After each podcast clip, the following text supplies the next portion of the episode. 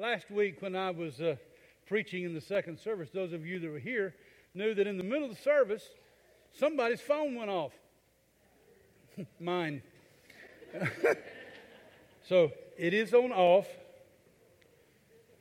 If, uh, and if you would, uh, in, in, in, respect to others and honor the Lord, just make sure yours is turned to silent or, or, or off or throw it against the wall or something.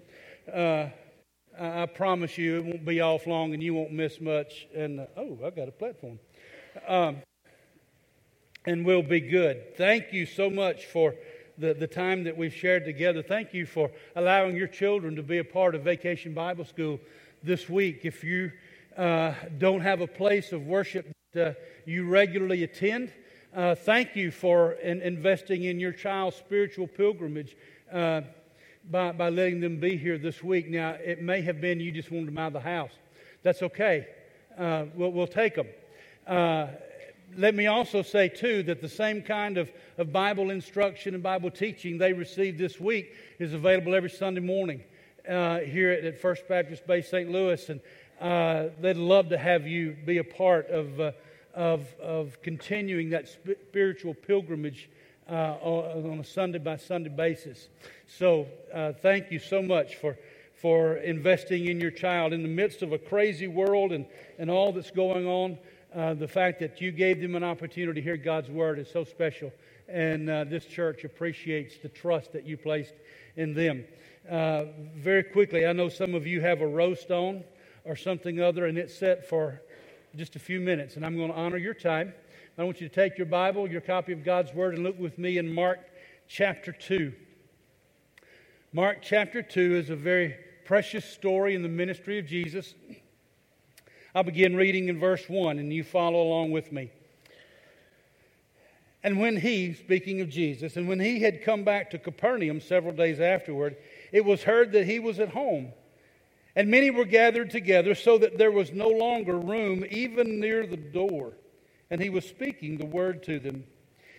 And they came, bringing to him a paralytic carried by four men, and being unable to get to him because of the crowd, they removed the roof above him.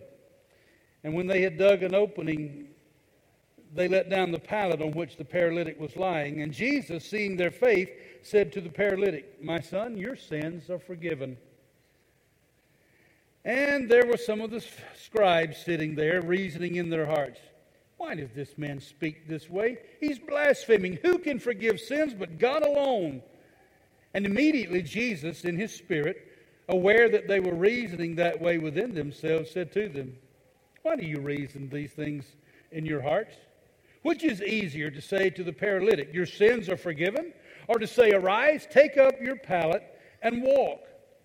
But in order that you may know that the Son of Man has authority on earth to forgive sins, he said to the paralytic, I'll say to you, Rise, take up your pallet, and go home. And he rose and immediately took, the, took up the pallet and went out in the sight of all, so that they were amazed and glorifying God, saying it in good South Mississippi vernacular. We ain't never seen nothing like that. Pray with me. Heavenly Father, may these words spoken to our ears upon the printed page, may they speak to our hearts. May we hear the prompting of the Holy Spirit. And God, may you be pleased with our response. In Jesus' name, amen. Every time we gather, uh, there are four kinds of people in the church. Matter of fact, anytime you, you uh, come together as the people of God, anytime you're in a Sunday school class or a worship service, yeah, you probably could say anytime you're in any kind of crowd, there are four kinds of people there. Now, we're not talking about the, the, the, the, the idiots and, the, and the, those folks. But there are four kinds of people, and they're in this scripture. And very quickly, let me, let me walk you through that. In every crowd, and here today, here in this building, in this place, in this sanctuary, there are some folks who are helpless.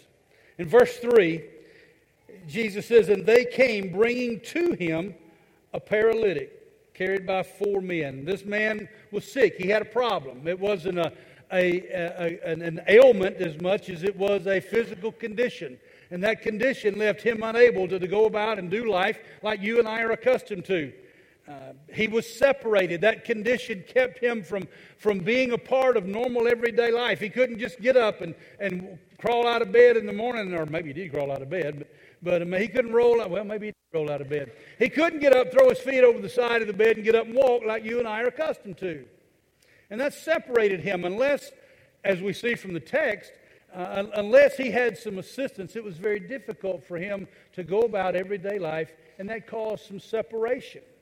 Perhaps if people didn't come by his house and visit with him, he didn't have a lot of neighborly interaction. Perhaps if folks didn't go to the store for him, he couldn't go to the market and, uh, and interact with folks there. That condition left him uh, separated socially, geographically, and there was according to our text, there was a geographical separation from Jesus because they had to bring him. He was separated spiritually. And all of us at one time either are or were separated from Jesus. There's just a condition that, that the Bible calls sin that separates us from our Heavenly Father, our Creator, who desires to have a relationship with us and who sent His Son to remedy that situation, to pay the price for our sin so that we might be one with the Father. And that geographical, that, that excuse me, that, that spiritual separation can be overcome. Obviously, he was stationary, basically immobile. He was a spiritual picture of folks without Christ.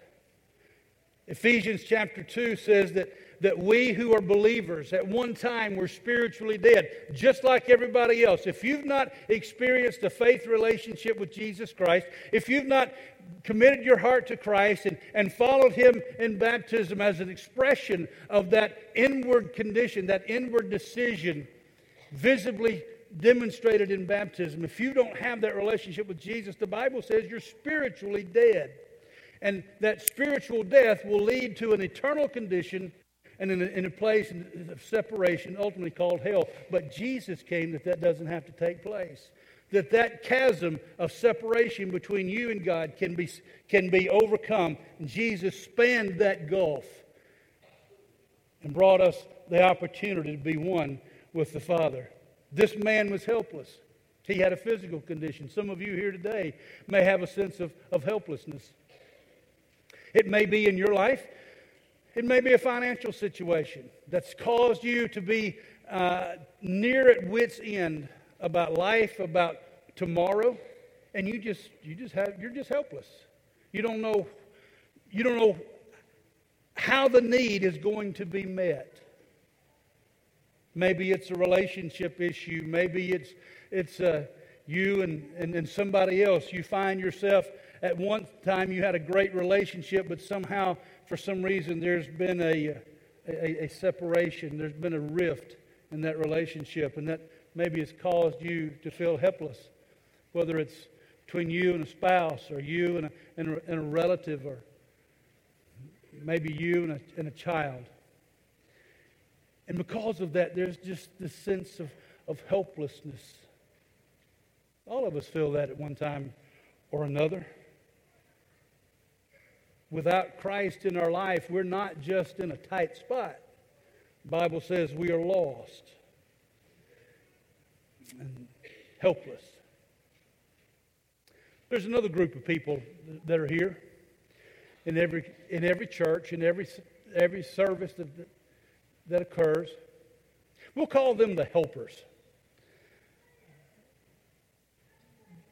The scripture says that there were at least four men that were helping this paralytic. They had each taken a corner and they, they gathered together and they came to, uh, out of the compassion of their heart to, to bring this man to Jesus because they had heard wonderful things about this teacher, this healer. He had healed diseases, he had cast out demons. And maybe they were thinking that, that this, this individual could do something to help their friend. Now, the scriptures don't tell us much about the paralytic. He was paralyzed. We don't know if it was a condition he had been born with.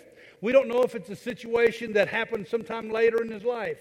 Maybe these five guys, five guys sounds good, doesn't it? Yeah, anyway, that's after a while. Maybe these five guys played together. Maybe they grew up together. Maybe they lived on the same street. And one day, this guy who is now paralyzed, their friend, maybe as they played in the ravines nearby the town, maybe he slipped and fell and was injured. And because of that, they have seen him who, who once teemed with life, now reduced to a stationary lifestyle. We don't know.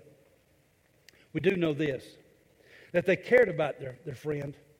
In their compassion, in their concern, in their hope that, that he have life and, and function either given to him for the first time or restored, they brought him to Jesus. They helped him come to the place where help could be found. They were convinced whether or not they knew Jesus ultimately was the, the Messiah, they knew, based on what they had heard, that there was a good chance this guy could do something to help their friend. Well, some of you are helpers. some of you helped a lot this week. Maybe some of this bunch right over here were, were helpers in Bible school, and you got your taste of, of uh, glory divine. and you help. Maybe it's in your nature to be a helper. You just can't see somebody with a need and you not try to do something about it. Uh, my, that's why I, I, I'm glad somebody else handles benevolence at my office. Because somebody will walk in, and, and in my helping nature, they'll say, I need a dollar. And I say, We got a hundred. You want it? I, will give them the farm. Well, that's not always good. But there are folks, and, and some of you here have a helping spirit. That's just who you are. And you identify with these four men in the, in the passage. You know what they were doing when they grabbed that pallet and they, they helped their friend. And God bless helpers. Some of you helped this young lady come to Christ.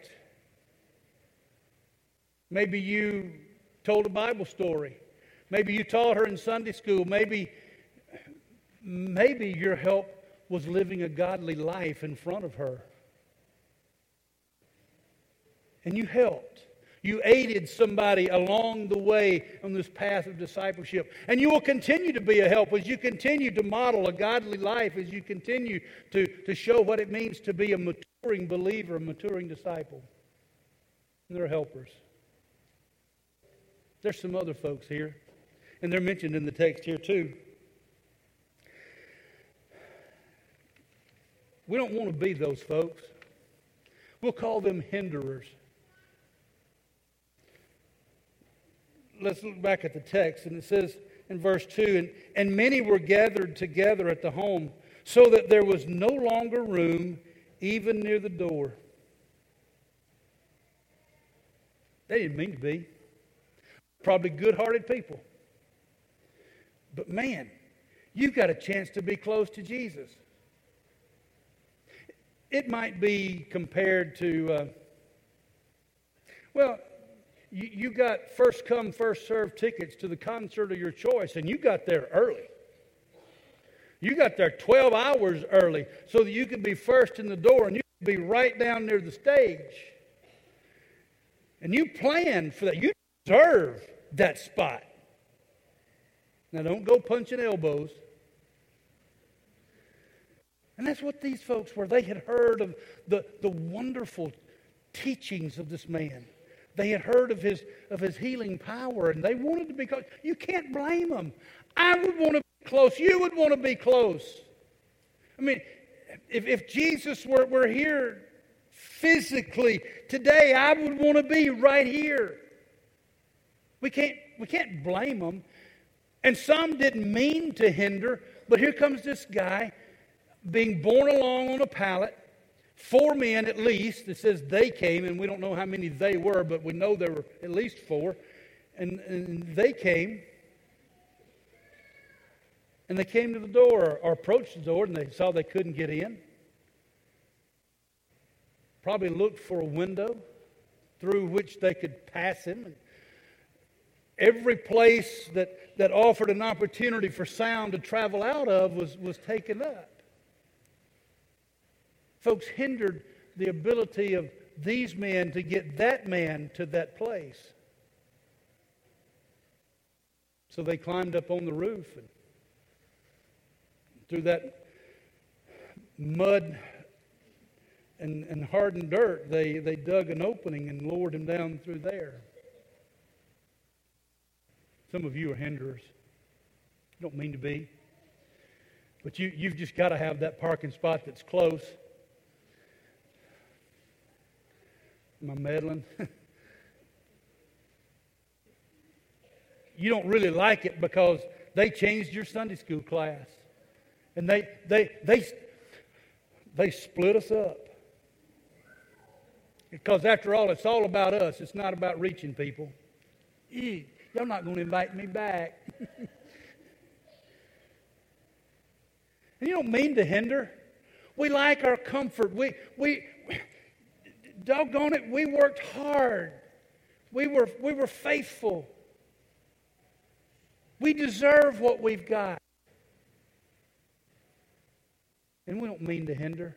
Matter of fact, I, I really believe that most of us, if we actually knew that, that the words that we say, the attitudes that, that we demonstrate,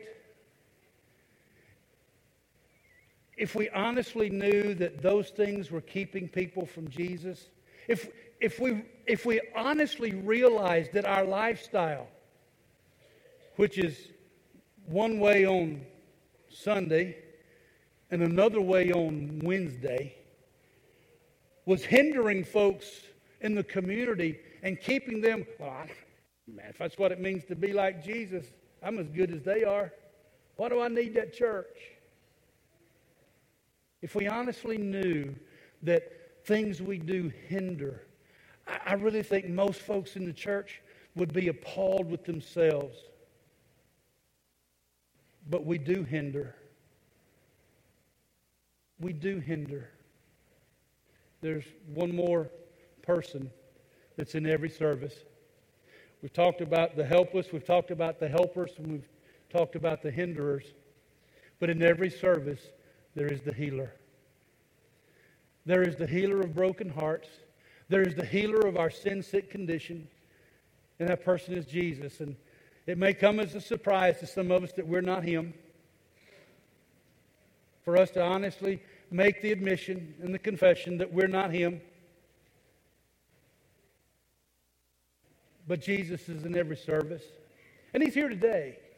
And I want to tell you that, that those of you who, who experience and feel these, these, this sense of helplessness for whatever reason, whether it's it's helplessness because of loneliness and you think nobody cares, or, or it's helplessness because you think nobody else experiences life like you're dealing with it right now. Well, I've got some news for you. Somebody in this room, somebody in this world has dealt with life just like you're dealing with it, and they came through it because of Jesus.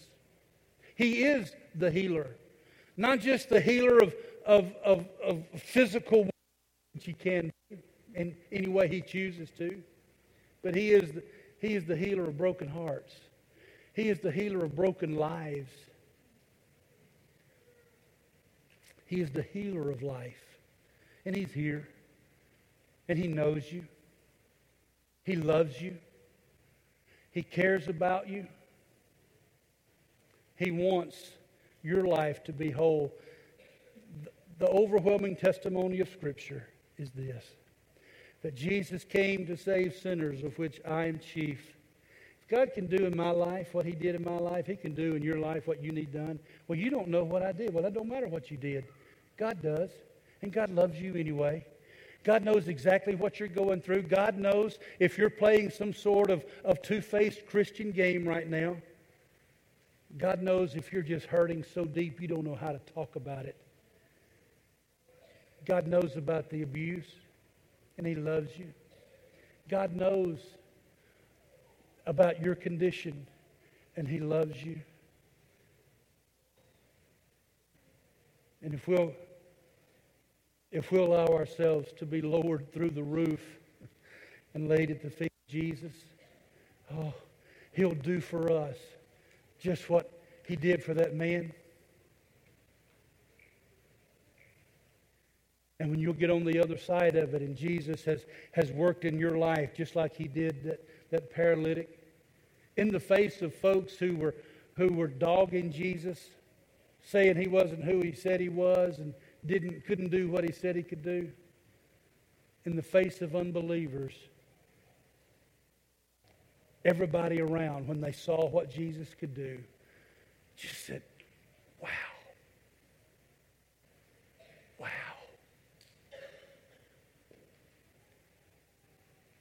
And he walked home that day, changed.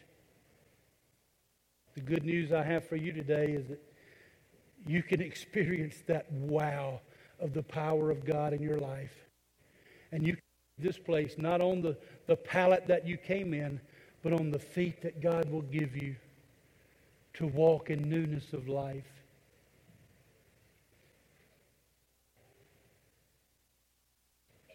Who are you? Are you one of the helpless ones? Are you one of the helpers? Are you one of the hinderers? God help us that we see the, the magnificent power of God so often. And we see it and we look at it through ordinary guys, uh, ordinary eyes, and just see Jesus as ordinary. But Jesus is the healer that can bring a wow to life, to your life. If you'll just believe and trust Him.